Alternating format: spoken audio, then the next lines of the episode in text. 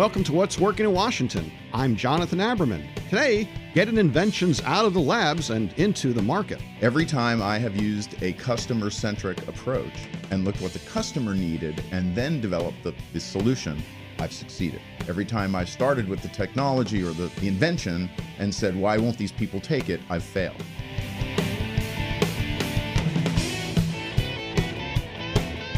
Here in the greater Washington region, we have more smart people thinking things up than you can possibly imagine. It creates the perception that in our federal labs, our government contractors, and universities literally are hundreds, if not thousands, of inventions available to become the next great company. Bob Smith is Director of Innovation Commercialization Assistance Program for Virginia at George Mason University. Bob's an expert on this field, and we wanted to talk with him about this today. Bob, thanks for joining us. So, Bob, what the heck is tech transfer? Uh, well, tech transfer is there's a lot of smart people, like you say, and a lot of universities and a lot of federal labs and other labs uh, coming up with wonderful inventions, uh, state of the art technologies.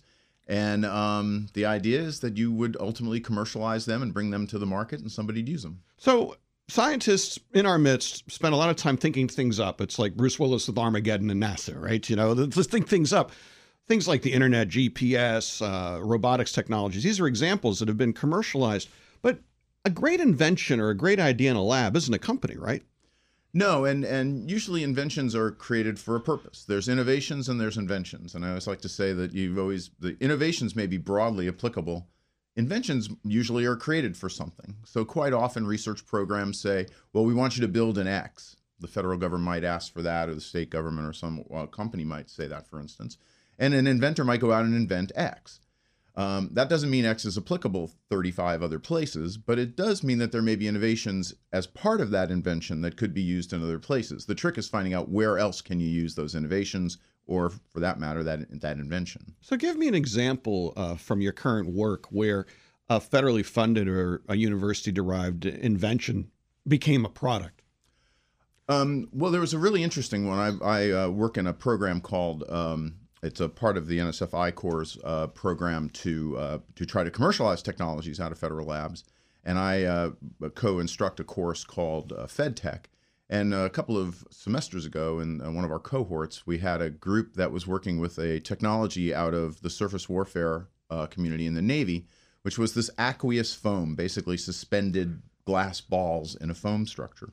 It was created for a very specific purpose for the Navy, and we used that technology. The Navy asked us to try to figure out, well, what can you do with this thing?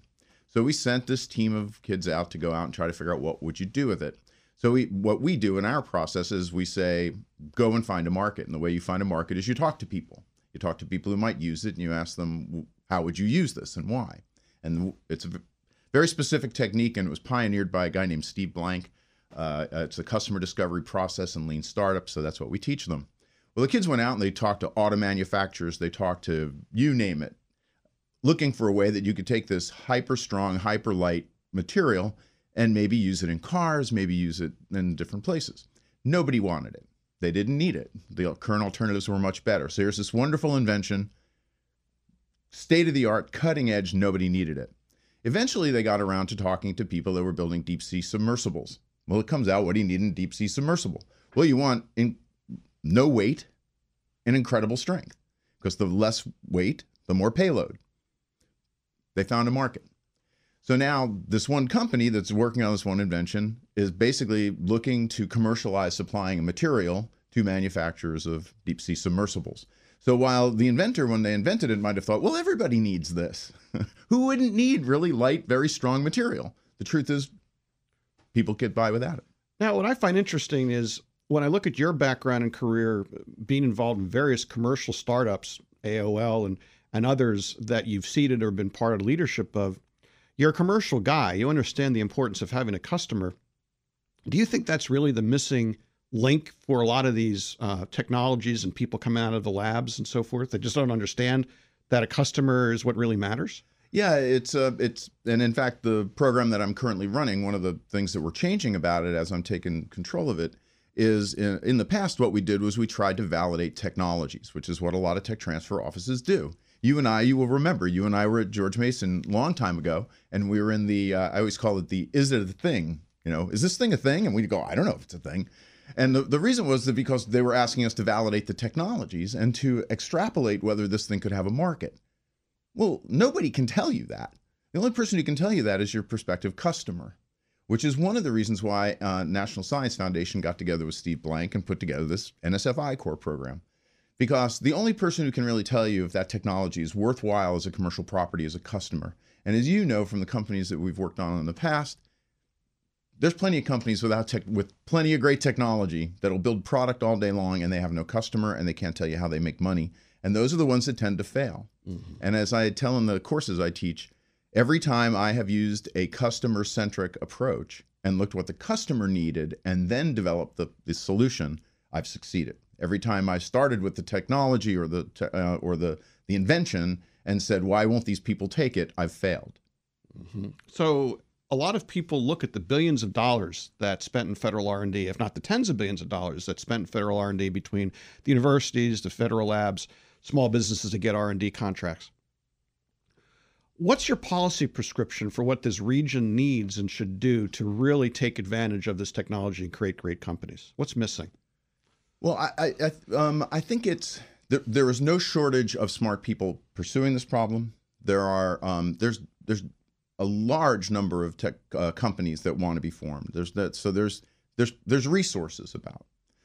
What, what I've found mostly is I think that the um, I, I am most in favor of of a sort of common methodology. So in other words, because of the programmatic way everything goes around a state like Virginia, or even the federal government for that matter, there's a lot of people doing different thing, uh, the same thing differently, right? So they all say, okay, well, I want to do lean and I want to do an incubator and I want to do this, and they all do them well, what's the standard? What's the qual- what's the quality check? How are we making sure they're doing it the same way and providing them some scale from common resources? So what I the one thing I think is missing is this, and I think I'm I'm hoping that I can provide in my program is to say, look, we'll we'll help you do different things the same way. We'll bring in a little bit of expertise that people know how to do these processes, people that maybe have domain expertise in the area somebody's looking at, and we'll stay with you and stay with you during the process of birthing that company or, or and figuring out exactly what that technological impl- uh, implementation should be, exactly what IP you need to make that work, and and do it in a way that that everybody can benefit and we can gain some scale from a little bit of know-how as opposed to completely distributing the know-how and letting it operate completely independently. So, Bob, before I let you go, if I am interested in this assistance, if I want to participate in tech transfer, how do I plug into these resources that you described? Um, well, uh, I work part of my organization, or I, my organization, I should say, uh, is part of the Virginia Small Business Development Center network uh, under George Mason University. And uh, so we have offices all around the state of Virginia. Uh, I think there's 23 of them or 22 of them. Um, and uh, they can work at, through any of them. They're in most of the universities in the in the state.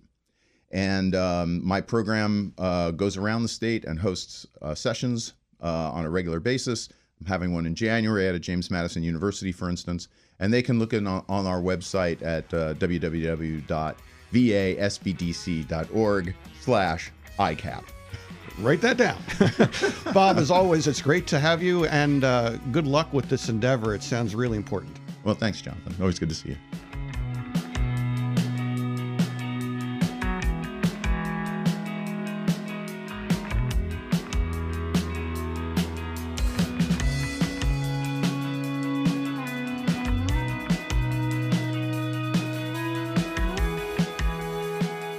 Thanks for listening to What's Working in Washington. A special thanks to our sponsor, Eagle Bank. How do you get to be number one in the DC area? Eagle Bank did it by putting relationships first. They're flexible, involved, responsive, strong, and trusted. Eagle Bank's goal is your success. Our executive producer is Tracy Madigan. Our online writer is Barbara Ulrich. Music provided by two DC region bands, Two Car Living Room and The Sunbathers. And let us know who you think we should be talking to on the show. Tweet us at, at What's Working DC. I'm Jonathan Aberman. Thanks for listening.